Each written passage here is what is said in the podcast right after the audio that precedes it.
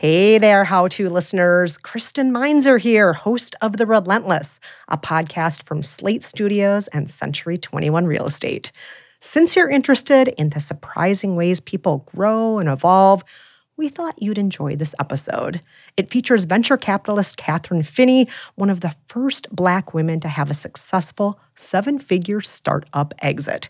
She started out as an epidemiologist and turned into one of the most powerful women in tech. And in our conversation, she reveals her strategy for investing in Black entrepreneurs and underrepresented groups. We hope you enjoy, and if you like what you hear, find The Relentless wherever you get your podcasts. This paid podcast is a partnership between Slate Studios and Century 21 Real Estate.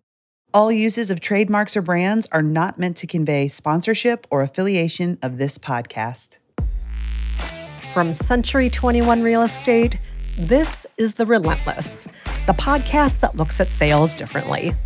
As entrepreneurs, we write our own playbooks. When we're thrown off course, when assumptions hold us back, we find a way to move fearlessly in a different direction. I'm Kristen Meinzer. I'm an author, entrepreneur, and podcast host.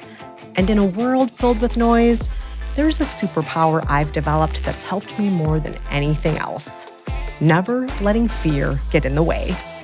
That means building up confidence, taking risks, and tackling the really hard problems. And that's what we're exploring this season. How can we move fearlessly in a world filled with potential obstacles? Get ready to meet the people who transform what scares them into something that inspires them. It's time to move fearlessly and stay relentless. Hello, everyone, and welcome to season three of The Relentless. We like to think of this series as an ever expanding toolbox of fresh ideas for entrepreneurs. And the idea driving this season is a special kind of mindset the ability to move fearlessly. Both my guests today embody that idea. They didn't wait for a system to let them in, they just did it. And what's even more extraordinary is they've each pursued paths to support their communities while simultaneously growing their businesses. Today, I'm talking with the venture capitalist Kathryn Finney and Century 21 broker Vicky Monteagudo. We'll meet Vicky a little later in the show.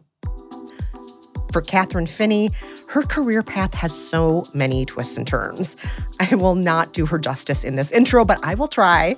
She is the managing partner of Genius Guild, a $20 million venture fund that invests in extraordinary Black founders. Inc. magazine called Kathryn one of the most influential women in tech. And that doesn't even begin to cover it. She started Digital Undivided, an innovative social enterprise dedicated to creating a world where women own their work. And just one month into the pandemic in April 2020, she founded the Doonie Fund to support Black women business owners. Kathryn Finney's new book is called Build the Damn Thing How to Start a Successful Business If You're Not a Rich White Guy. It's filled with concrete tips, pages for workshopping and planning, and real life anecdotes from her own entrepreneurial life. Truly so much wisdom, and also a really fun read. Kathryn Finney, welcome to The Relentless. Thank you for having me. I'm so excited to chat with you today. Let's go back to your early days as an entrepreneur and the fears you faced making some major leaps, starting with Budget Fashionista, which, full disclosure, uh, huge fan of. It's oh, a lifestyle blog that was founded back in the early 2000s. And yes, in the early 2000s, I was one of those people logging on in the early days. Mm-hmm. Was there a voice in your head 20 years ago saying those words you're now known for, build the damn thing? Uh, h- how did you go about starting this whole thing? You know, I there wasn't because at that time, if we can remember back to the Stone Ages, um, it was right after the first tech bust. So I started this thing called a blog. No one knew what it was. I remember telling my mother, and she's like, a log, a blog, a snog. Like, what is that? Um, and I just started documenting my shopping as if I was like, you know, a, a reporter, um, reporting on shopping finds. And I've always been very good at fashion. Um, it's a passion of mine my entire life. And so it was just sort of this extension. And fast forward a few years, this blog was a huge success. It was turning a healthy profit For a while, you were even a Today Show regular offering your budget fashion tips nationally to millions of people. Yeah, it was like a lot of fun. Um, but I knew that I wanted to do something else. I knew that I didn't want to make that transition that was happening, and I saw things were changing. And so I started on the path to decouple myself from the budget fashionista and make it be a standalone media company um, that could be sold. And I had an option to either sell it, uh, take private equity and scale it, or take venture capital and scale it. And I decided that I didn't want to take private equity or venture capital because when you take private equity and venture capital, you have to stay for a period. Mm. And I was going to have to stay for three to four years. And I was really ready to move on. So I sold it. And I remember when the wire cleared into my bank account. And I was so scared. I don't know if I thought they were going to take the money back or whatever, but you know, there was a lot of zeros there, more zeros than I had ever seen in my entire life. And I remember going to the bank and I, you know, had sat on the money for a while, like for maybe a week or two, because I was paralyzed. And my mother said, You need to go do something for yourself. You go do something you've always wanted to do. So um, I took a trip to the South Pacific, to New New Zealand, to Australia, to Fiji, to Cook Islands, like all of those sort of things. Like I've always wanted to go, I'm gonna go. And so I went into the bank and it was a teller who was African American too. And, you know, I said, I'm going to take out, I don't know, 200, 300, whatever amount of money you take before you go on vacation. And he looked at my bank account and he said, Oh, girl, you are doing good for yourself. This is you. you are doing good for yourself. I am so proud of you. And, you know, I think most people would find it kind of, you know, odd if a teller said that to you. But you could see that he was so proud. And I often think, um, maybe he went home that night and he talked to his family and said, You know what? I met another African American, this young African American woman who had all this money in the bank and she told me she had sold her company. And I just want to share with you that that's possible, right? And I just thought of like the possibilities that maybe came through because that teller saw me and and that I had money in the bank and was so proud and shared it with his family and like it's moments like that that makes everything that I do so worth it. Mm-hmm. Um because I know that what I'm doing is hopefully um, giving a light to others and a path to others, including in the book, um, which is why I'm so honest in the book. Um, some people may say a little too honest about some of the challenges, but I want people to know that even those people who have a level of success, we all have to go through some stuff. Yeah. And I really appreciate how you don't shy away from those tough moments in your book, like the time when you were in a room full of startup founders, mostly white men, and you pitched this idea for a tech driven beauty company for Black women. Can you tell our listeners about that? One person said to me, he didn't think I could relate to other Black women because I had an accountant. What does that even mean, by the way? What does that even mean? You know, I I at that point, I didn't know how to respond.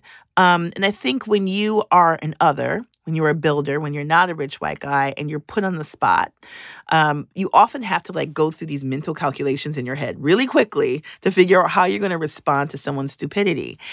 And you go into these spaces, and other can be not just a person of color, a woman, maybe you come from an immigrant family, maybe you come from a family that didn't come from money, and you go into these spaces, know that most of them don't really know anything. And that, you know, always ask yourself, what is the perspective of this person who's giving me this information and advice?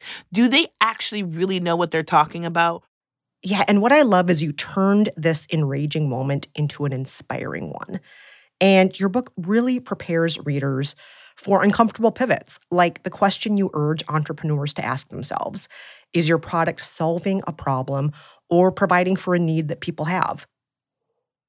Yeah, you know, if if no one's buying your product, it's a hobby um, and and and I think a lot of us get really enamored with our hobbies. Now, hobbies can turn into businesses. Hopefully, um, you can turn something that you really enjoy doing into something that makes you money. But if someone's not buying it, it's a hobby.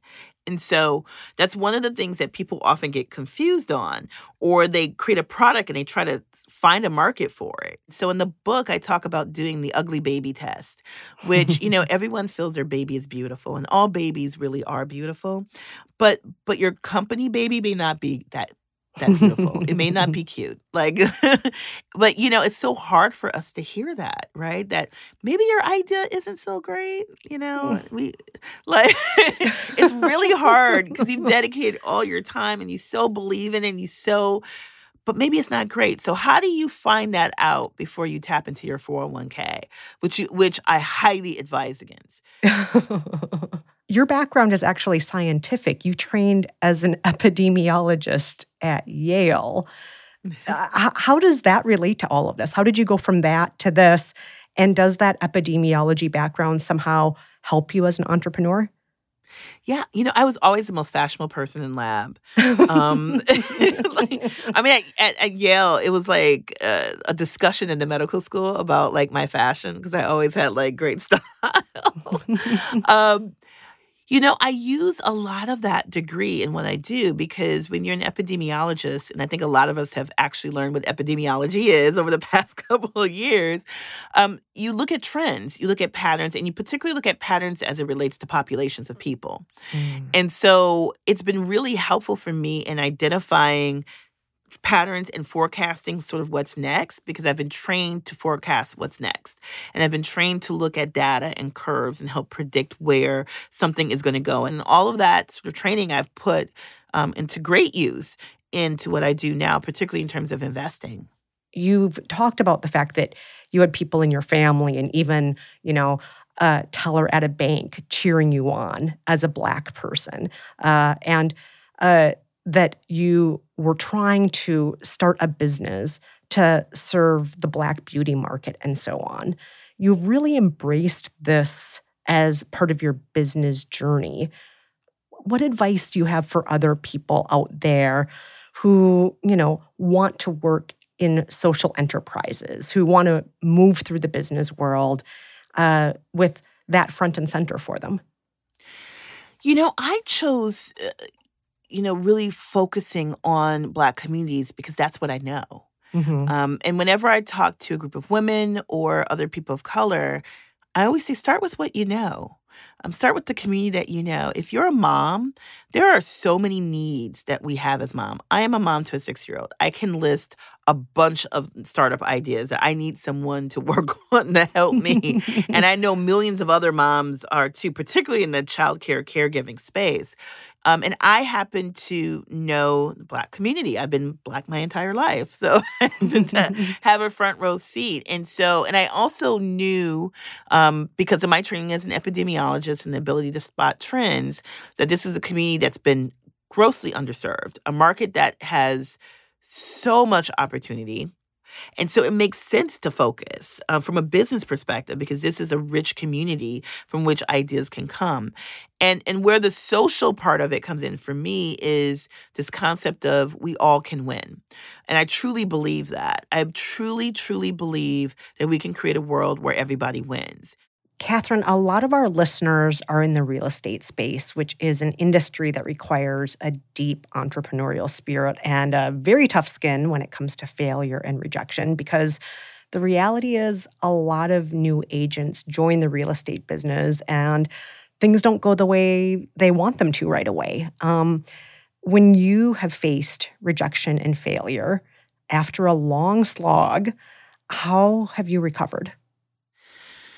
You know, the key is to know that failure is not the end point, it's a data point. Mm. Um, and what can you gather from that moment? What type of data can you gather? And how can you use that data to then get to the end point, which is success?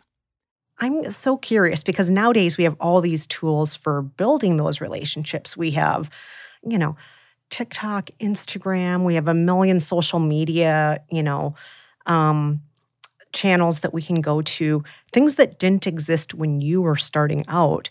What tools did you use back in the day to, you know, build that customer base before all these things existed?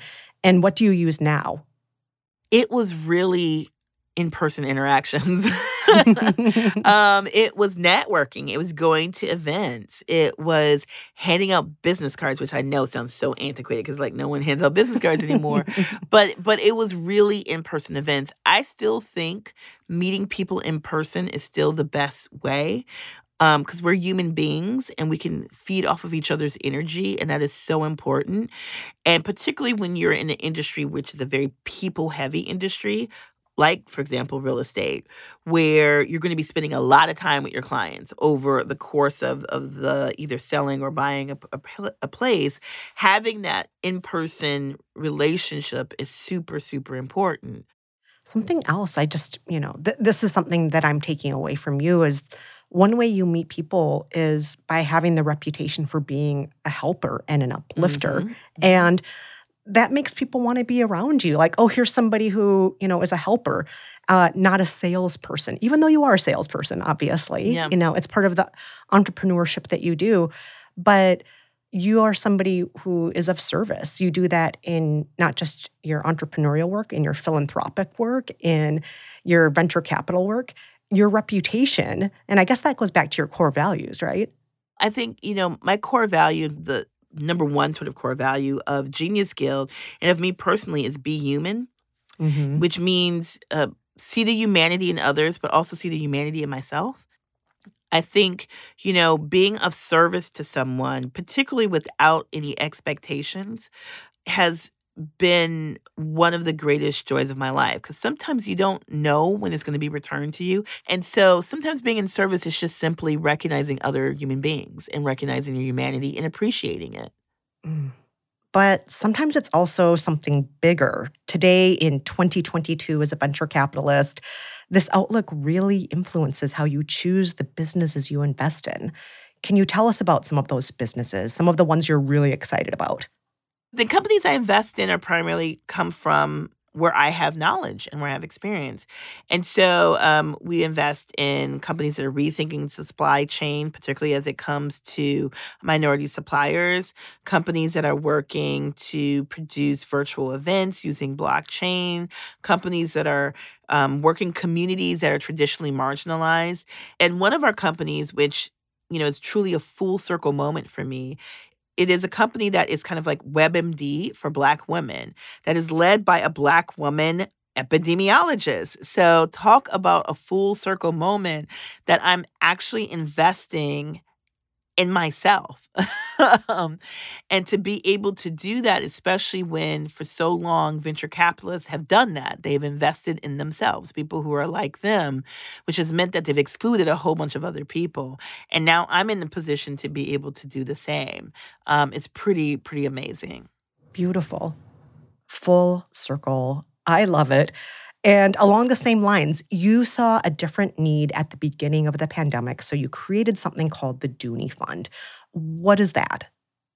During the pandemic, we saw the problems that were happening to Black women entrepreneurs in our own um, programs.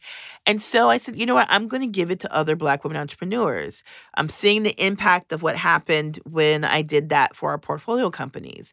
And so it started off as we're going to give $100 to just 100 and within six weeks it went from you know $100 to 100 to $100 to over 1500 black women entrepreneurs. It was and continues to be one of the greatest things i think i've ever done in my life um, and fundamentally changed my life and the way i thought about capital. Now this season of the relentless is all about how to move fearlessly. How did you practice having a fearless mindset in the early days when you were starting out? And how is moving fearlessly different for you today? My fearless mindset comes really from my parents. Um, my parents gave me two gifts that uh, very few young Black people, young people, period, receive. One was I saw my parents take a risk and win. I saw my parents, my father, who was a um, black man, he was a brewery worker, didn't graduate from high school until he was in his 30s and graduated valedictorian, found his way into a workforce development course, um, learning C in 1982. And from there became an executive at Microsoft and really rose through the ranks. And I saw my parents pick up and leave everything they knew in Milwaukee, Wisconsin, and move to Minneapolis, where we knew absolutely no one. Um, and that move changed the trajectory of my family's life. And it was a huge risk. and it paid off and it paid off big. And so being a young person and seeing that, and particularly a young black person seeing someone take a risk and win, had a big impact. Kathryn Finney, your story and your book really got me thinking. It is a true gift to entrepreneurs and anyone else building a business. I'm so grateful for your time. Thank you for joining us on The Relentless. Thank you for having me. It's been so fun talking with you. Kathryn Finney isn't only focused on her own entrepreneurial success, she walks the walk and invests in the communities she deeply cares about. My next guest puts her own stamp on this community minded approach as she builds her real estate business. Vicki Monteagudo is the owner and designated broker of Century 21 Tri Cities in Washington State. For Vicki, she's finding innovative ways to support the over 70 agents that affiliate with her company. And her wider community is as much a part of her brokerage as connecting customers to their dream homes.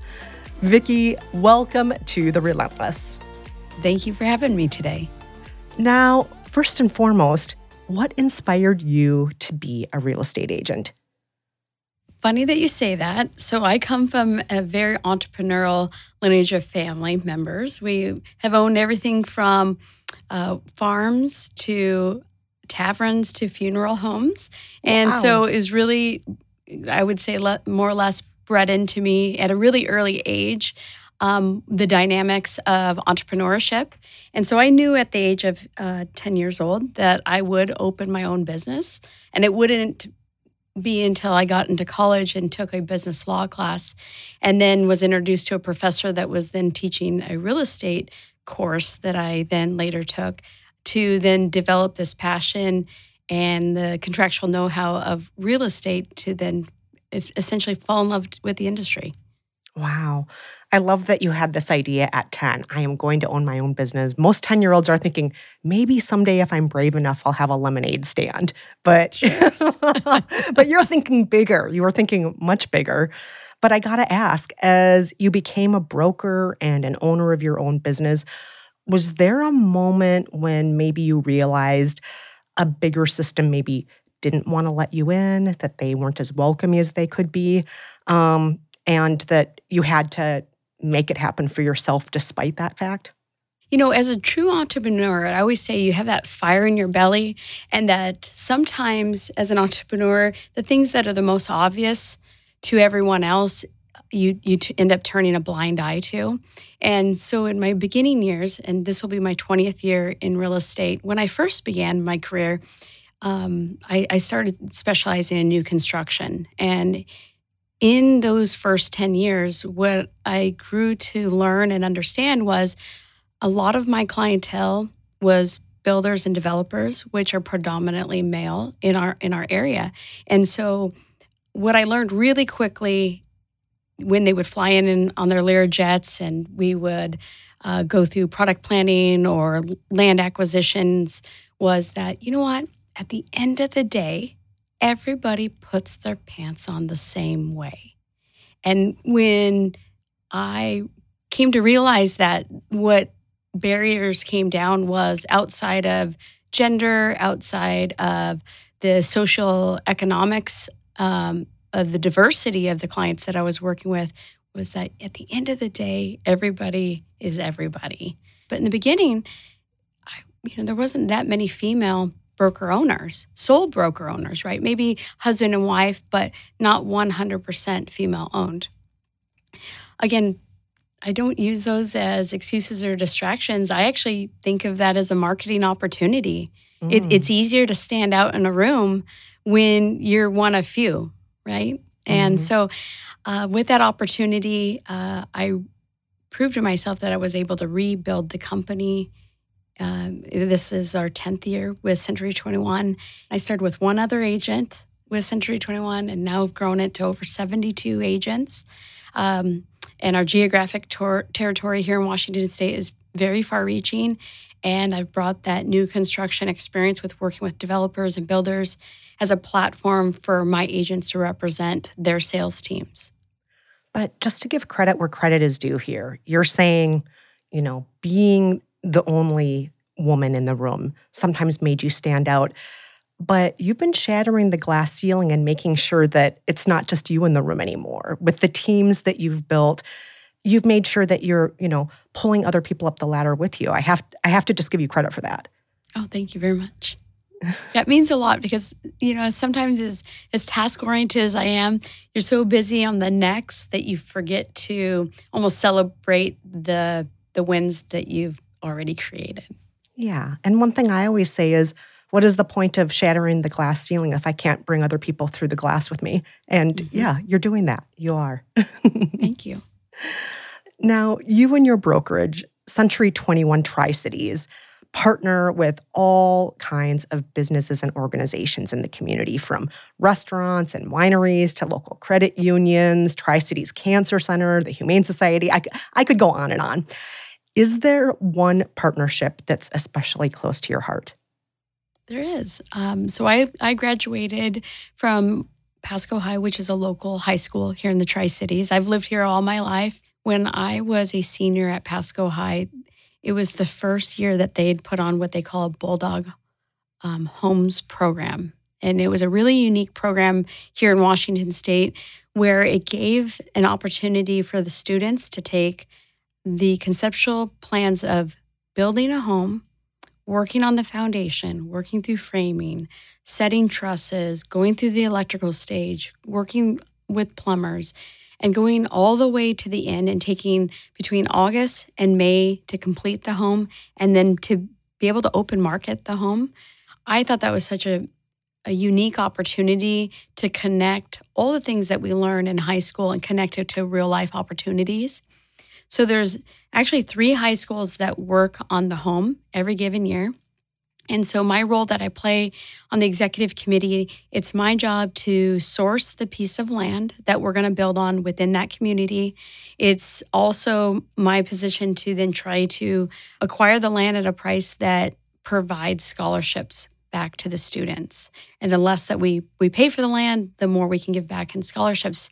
And so we're in that process right now. We've cited another uh, home site for our students to build and they're going to take that project from August to May, and then we'll open market it to all the relatable um, realtors here located in our marketplace, which is about 1,200, and they'll all have equal opportunity to sell the property. Um, the other contribution that Century 21 provides is I source the land, but we also represent the committee and the students, and we don't take a, a commission on the listing side. Um, but again, it's it's it's really neat to provide a, a, different window of opportunity for these students to look at. Okay, there there's these other industries that you can get into, but you know, really having on the job training um, in the trades, and which we all know is very very very underserved in all markets. Oh yeah, um, we have such a shortage of tradespeople right now, and this is teaching them something valuable. The fact that there are scholarships available, the fact that this is improving a community and giving back to people. There are just so many ripples of what this kind of community work is doing. It's not just one thing. And a lot of entrepreneurs, they resist that kind of involvement. Uh, they're focused on growing their business. They aren't really thinking about, like, how do I work with the community in the way that you do? If you were to advise one of those people who's skeptical about, you know, doing what you do, what would you say to convince them otherwise? Or what would you tell them as far as how to start?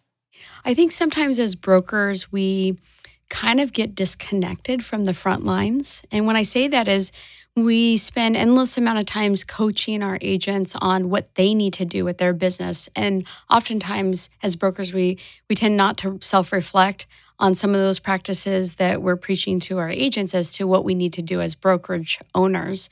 And fundamentally, what we talk to our agents about very often is don't be that transactional agent, be a relationship builder. And what I've found with our brokerage and the success that we've had over the course of the last 10 years is when you give back, inherently you get more back in return.